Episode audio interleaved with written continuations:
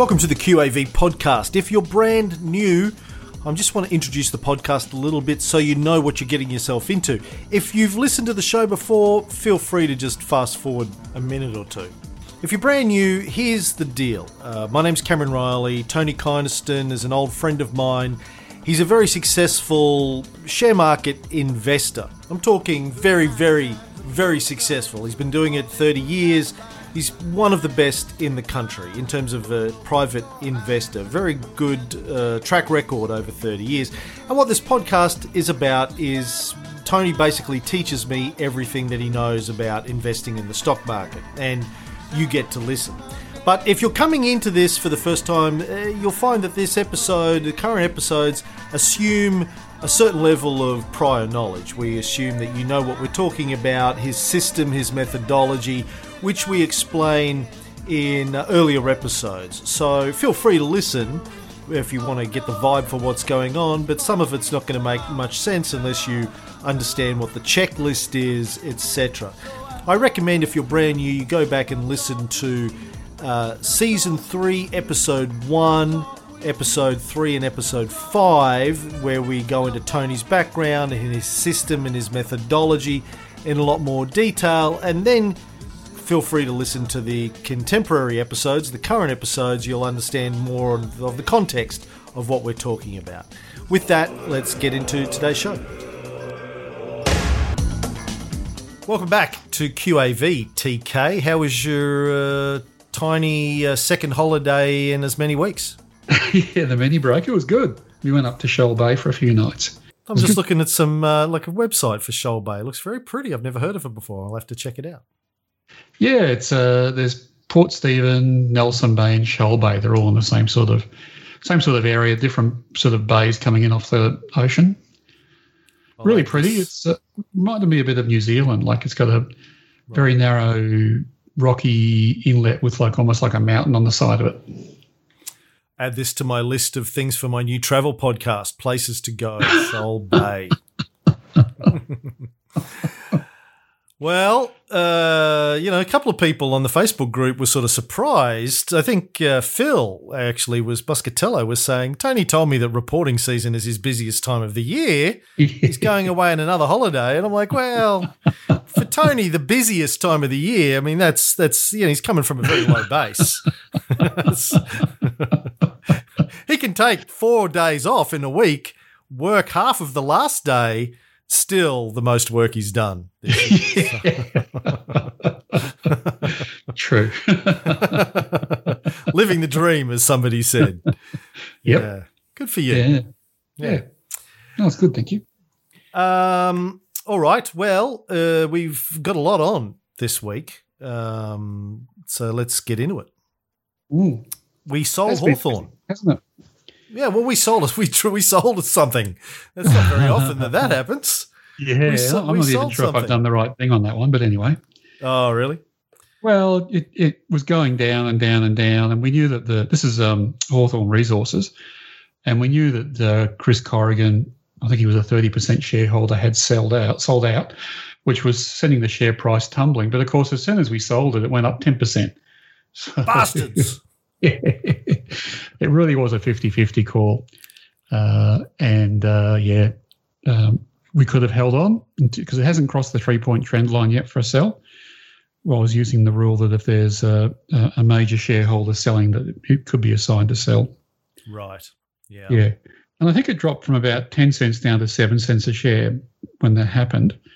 And I think our sell price is maybe sort of four or five, five cents, maybe five. Yeah. Five, I think, yeah. So it did look to me like it was going to break it and, and, why hang around for that last two cents to drop. But um, it stabilized after that. God damn it. Anyway. Anyway, yeah, well, you know, we replaced it with VUK, uh, VUK. Um, it's done okay. So, you know, yeah. it's all right. It's all right. It's all, it's all been made up for by good old Copper Mountain. I'm not, I'm not even going to try and say the code because I always get it wrong. Copper Mountain's up 180% since we bought it in October. It's nearly done as well as, you know, FMG has in two years. Yeah. In like three yeah, months. Amazing, it? Yeah. It's incredible. And there was a good article in the Fin Review. I think I sent through to you about uh, copper and how it's going up. Yeah. Yeah. Well, you called it. For those people that are relatively new, uh, a couple of months ago, uh, I think it was back in like October, Tony was looking at Index Mundi, which uh, charts a lot of things, but commodity prices amongst them, and noticed that copper uh, was ticking up on the commodity price and had a look at our buy list, and we had a copper stock that was on the buy list, C6C. There, I got it right and said, "Yeah, let's let's let's buy some of that." And it's gone gangbusters. You also said aluminium was going up, so we bought Capral CAA. That hasn't done as well. It's not bad. It's up twenty three percent since then, so it's all right. But um, it's not up one hundred and eighty percent. That's crazy. No. And I also bought some Sandfire resources for myself, which is on the buy list. Uh, and that jumped about 10% during the week because of copper. So it's, it's up a little bit, but um, not like C6C. Yeah. Yeah. Oh, good call. Um, well, look, speaking. Oh, no, I won't get into that. I won't jump ahead that much. Uh, GME. oh, well, GME, the whole Reddit GME. Um, Keith Gill, aka Deep Effing Value, um, aka Roaring Kitty, I think is his YouTube uh, name is a millionaire. He's the guy that started the whole thing. Um, he's a millionaire, testified in front of Congress. Apparently, on as the price was going up, he sold a bunch of options on the way up that he had, and ended up getting like 13 million in cash. Took some of the cash and bought more stock with it. Apparently, hasn't sold a single share, but sold a ton of options on the way up. Um, he's testified in front of Congress about the whole thing, but he's also being sued. Apparently, uh, he didn't reveal to people during this whole process that he's actually a registered stockbroker, um, which he should have done, really, for full transparency. But um, yeah, anyway, so that's the latest there. He's being sued, but he he did make millions out of the whole thing as you Yeah. predicted. Yeah. And hopefully he was telling people he had options on the way up as well and that he was a stockholder. Otherwise, it really is just pumping and dumping, isn't it? Just using YouTube and Reddit instead of uh, the telephone from, from 10, 20 years ago. Mm, yeah, maybe. I don't know. But what's the difference between pumping and dumping and just saying, I like this, I'm going to buy it? Uh, he didn't. I, well, my understanding is he didn't say that. He bought it, bought options. He's, he's actually a Wall Street broker, or if he's not Wall Street, he's a broker, uh, and then started pumping it, and then started to sell out of the options as the share price rose. None of that was disclosed. That's a pump and dump. But he also bought more shares on the way up. Yeah, okay, there's that, I suppose. So maybe it's maybe it's a, a fudge pump and dump. I guess they'd probably have to look at the timing of events, right? You know, oh yeah, what did he own? When did he own it? When did he buy it? When did he tell people to buy it? Um, and you know, if you're just an average punter and you say, "Hey, I like this stock," and do then people jump on and you do well of it, is that different to you being an average punter who also happens to be a stockbroker who tells people to do that? I'm not sure what the what the uh, legalities are in the United States around that kind of stuff, but uh, I imagine it would be frowned upon. yeah. Well, it's market manipulation, isn't it? I bought well- something and I pumped it to a big, my, you know, as big an audience as I can, and I've sold some some of it anyway Yeah. to uh, to my benefit. But the flip side to that argument is, as we've talked about, what about the hedge funds who, you know, buy a bunch of puts and then go around pumping up why it's such a sucky business, Yeah, drive the price down and you profit from it. They do that all the time apparently and get away with they it. they do. Yeah, That's You call right. it selling your book or something like that? Oh, talking your book. Talking your book. That's Yeah. right. Yeah. Yeah. Oh no, I think that's a little. That, that is that does happen, and that's that's pretty much standard practice for any investment bank. They'll they'll you know put put big stars on the on the, the stocks that they either own or they're doing work for, Uh, so you've got to always be aware of that.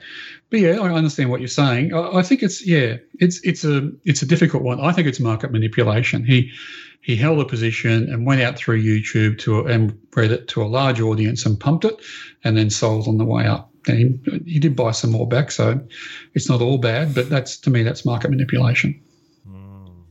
Mm. Well, again, I feel sorry for the uh, poor punters that are still holding on. I don't feel sorry for them.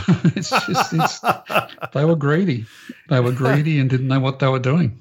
Yeah, but they were dumb. Don't you feel sorry for dumb people? well, because they're dumb, or yeah. because dumb dumb things happen to them. Um, well, because they're dumb and they do people, Yeah, if they're completely completely duped, yeah, I feel sorry for them. Right. Um, but, you know, if the shoe was on the other foot and uh, they were now crying about the million dollars they'd all made out of GME, yeah. you know, I, I, wouldn't be going around patting him on the back either. So, yeah. Um, yeah, don't feel too sorry for them. wow. You're a you're a hard man, Tony Kynaston. What's your deal? Why why are you so cold and bitter? Oh, I'm not cold and bitter. No. Okay, no. Right. No. Um, hopefully, well, like, hopefully, these people didn't put all their life savings into it. I don't think they did. No, well, I don't know. I mean, people, who knows what people did, mm. but um, it reminds me of something I put in our newsletter uh, last week or this week. Yes, this is from uh, James Montier's book, The Little Book of Behavioral Investing. He had a little table in it um, uh, good, a good process that delivers a good outcome is deserved success. A good process that delivers a bad outcome is a bad break. A bad process that delivers a good outcome is dumb luck. And a bad process that delivers a bad outcome is poetic justice. I was thinking yeah, about that's right. I was thinking about putting that on a coffee mug. And he goes on to say in the book people often judge a past decision by its ultimate outcome rather than basing it on the quality of the decision at the time it was made, given what was known at the time. This is outcome bias. Psychological evidence also shows that focusing on outcomes can create all sorts of unwanted actions. For, in, for instance, in a world in which short term performance is everything, fund managers may end up buying stocks they find easy to justify to their clients rather than those that represent the best opportunity. In general, holding people accountable for outcomes tends to increase the following focus on outcomes with a higher certainty, which is known as ambiguity aversion, collection and use of all information, both useful and useless, preference for compromise options, selection of products with average features on all measures over a product with mixed features, i.e., average on four traits preferred to good on two and bad on two, degree of loss aversion that people display. None of these features is likely to serve investors well. Together, they suggest that when every decision is measured on outcomes, investors are likely to avoid uncertainty, chase noise, and herd with the consensus. Sounds like a pretty good description of much of the investment industry to me, he writes. Yeah, that's right. So it's all groupthink and uh, index hugging, isn't it? Risk aversion. Index hugging. Yeah. I like that. Yeah. Yeah. But, yeah. you know, it's a good process. You follow a good process. Sure, it's not going to work all of the time, but you're following a good process. And so it's, uh, you know, you hope that because it's a good process, it'll work more times than it fails. Well, and I think I think that's right. And I think the point of the of the um, the article is that I'm not going to measure myself on quarterly earnings or even six monthly earnings or even potentially yearly earnings. It's got to be over the long term. Yeah.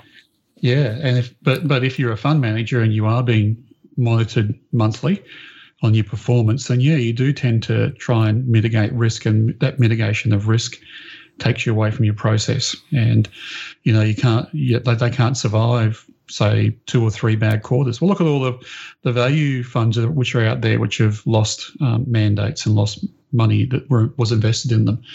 Uh, that's why people keep saying value investing is dead, because uh, it's the funds out there which are hold themselves up as value investors, which aren't you know which people are taking money out of for growth funds instead, because mm. uh, they're doing the people are doing what that article says they shouldn't be doing, which is looking at short term results. Mm, mm. Speaking of uh, accountability and outcomes, you sent me this article about uh, disclosure changes. Yeah, so I was a bit bit annoyed when I saw that. It's um, just a summary. Over COVID nineteen, the government uh, tightened up the law, loosened up disclosures, but tightened up the law around uh, a director being able, boards being able to be sued, or companies being able to be sued by shareholders who had suffered adversely because the, the company hadn't either disclosed everything or had been selective in its disclosures. And, and, as a general rule, the, the law says as soon as a company comes into information that might affect the share price, they need to disclose it uh, to the public. Uh, and that law was um, watered down a little bit during COVID because uh, the government um, listened to the company directors who said, "This is such an uncertain time. We don't want to be liable if we." You know, something happens out of left field and we don't follow the disclosure rules uh, appropriately, and we want a bit of slack. And so they were given that slack. But the government then uh, came out last week and said, we're going to keep this as a permanent um, watering down of disclosure laws. Now, the the the problem that that's happening out there with listed companies is that uh, because over the last say five years or so, uh, there's been a lot of class actions against directors of companies um, around continuous disclosure, and if I think about some of them, um, Cole, uh, sorry, uh, Myer had. Uh, uh, a, class action that they had to settle because this previous CEO came out and said one thing, and then a few months later, the share price went down dramatically, and and the the uh, prospects for the company were very different to the guidance he was giving a month earlier. And so there was a class action about that. Um, companies like AMP have faced class actions over um, whether they've been disclosing everything that's going on inside the company uh, because the share price is going down and shareholders have lost uh, money because of that. Um, the flow on effect from that is that directors are finding it hard to get directors' liability insurance. Um, the premiums are going through the roof, and generally that, that insurance is taken out by the company for the director, uh, but it's becoming a prohibitive cost. And so the government was trying to solve that problem and did it by making the disclosure laws a little bit looser uh, they're therefore making it harder for class actions to happen. And I think that was a pretty weak sort of solution to the problem. I, I would have rather have seen something to address directors' liability premiums and or class actions um, rather than continuous disclosure because continuous disclosure needs to happen in a in a share market.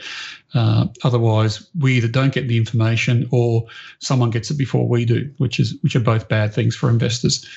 Uh, and, and, you know, just on on just on that, I think the you know directors are being sued because they haven't always acted in the way they should, and uh, you know, just to say that that's a problem and therefore make it harder to be sued isn't really addressing the problem. The problem is the directors need to um, improve their game a little bit too. So. It, you know, it's it's as we all know, it's um, it's the big end of town. Uh, I guess it doesn't matter who's in government, but they're big donors to the, the parties. And when they say they'd like a change, it generally happens. So I think this is the the sort of wrong change, but it's trying to solve the right problem. And and the the issue, the broader issue, is that uh, the concept of limited liability for companies is an important one. If you're a director of a of a limited liability public publicly traded company, and something happens that, that goes wrong in that company, your personal asset shouldn't be um, able to be taken away from you uh, because of that. And that's where things are heading with the, the class action lawsuits that are happening. I think there's only been one, maybe two cases that I can think of that where a director um, lost personal assets because of their um, activity on the board. So it's got to be a pretty serious thing for that to happen. Uh, and it's generally covered by the liability insurance they take out. But as the liability insurance becomes or skyrockets, uh, in, it becomes prohibitive to take it out. And, you know, companies and boards try and trim down what's covered to reduce their premiums. And so that concept of being shielded from personal liability gets lessened as well. So it's a real problem, needs to be stopped. I just think this is the wrong way to do it.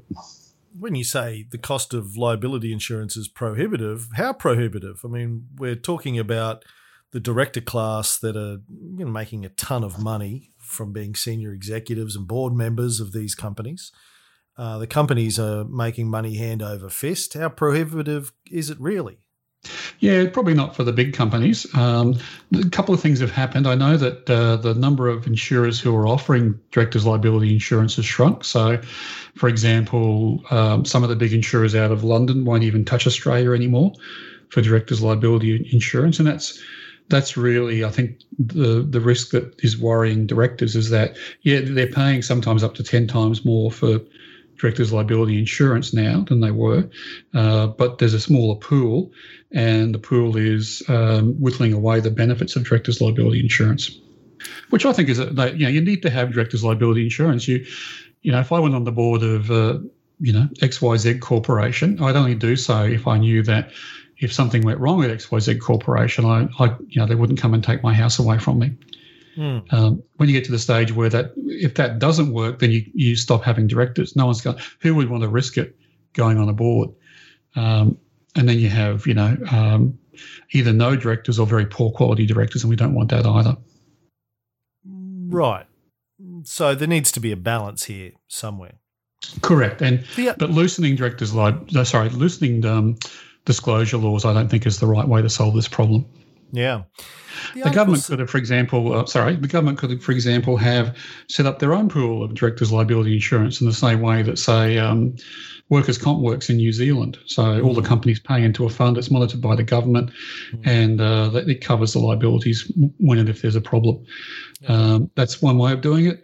Um, and there are potentially other ways of doing it as well. They could have just changed the law on allowing class actions rather than um, changing the law on um, the process of uh, uh, ongoing disclosure. The government's got its hands full running an extortion racket for Rupert Murdoch and Kerry Stokes, Ray, against Google and Facebook. Ray. So, you know, you can. Tony. Who? Did you just call me Ray? No. Did I? Yeah. Again? Yes. Holy shit. I did a show with Ray this morning where we were talking about this. It's probably what's on my mind. An extortion racket, you Tony. You can't, you can't talk in your sleep. anyway, let's move on. Um, well, just uh, on that, I mean, why? I mean, Google and Facebook and those companies pay no frigging tax in Australia. Why? Why we aren't tackling that problem first is beyond me. Rather than propping up Rupert Murdoch, it's just it's unbelievable. Yes, oh, it's a whole, you know, we could go on about both of those things, but let's not get sidetracked, Tony. We've got enough enough uh, stuff pertinent to what we're yes. to talk about. Journal entries. You put out a bunch of journal entries uh, this week, in the last week. Yep. Well, it's, com- um, it's company reporting season. Yeah. Are there any highlights that you want to talk about, or stock well, of the week, or anything? Yeah, stock of the week I think is worth talking about, and I'm going to make ANZ Bank the stock of the week. And uh, last time I looked, it had a QAV score of 0.4, so it's it's quite um, high up the list.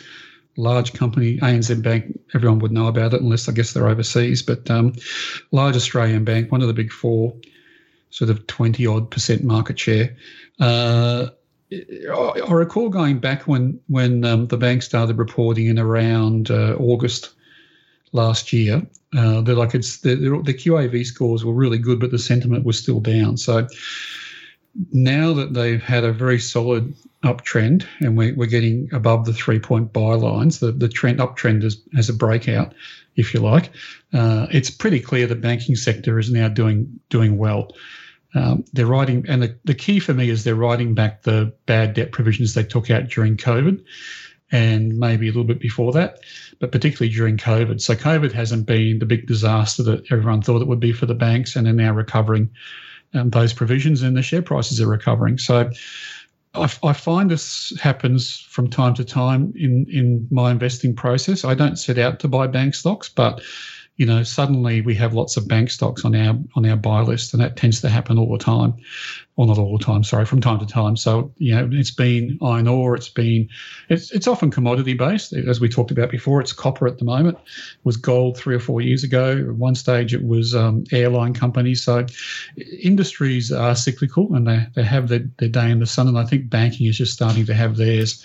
So. Uh, you know, they're they're big, solid companies. Um, I think people have been gun shy of them for a little while, and just to put some some background around that, uh, around the time of the GFC in particular, and maybe a little bit after that, uh, when when bank interest rates were you know pretty paltry and they look great now but back then they were maybe two or three percent if you put your money on on, on deposit uh, now they're you know you bugger all you be getting one if you're lucky um, but people were buying bank shares for the dividends and the banks got into this kind of trap of pandering to their their large retail shareholder bases and, and paying out 80 or 90% of their profits in dividends, which gave them good yields of sort of six or 7%.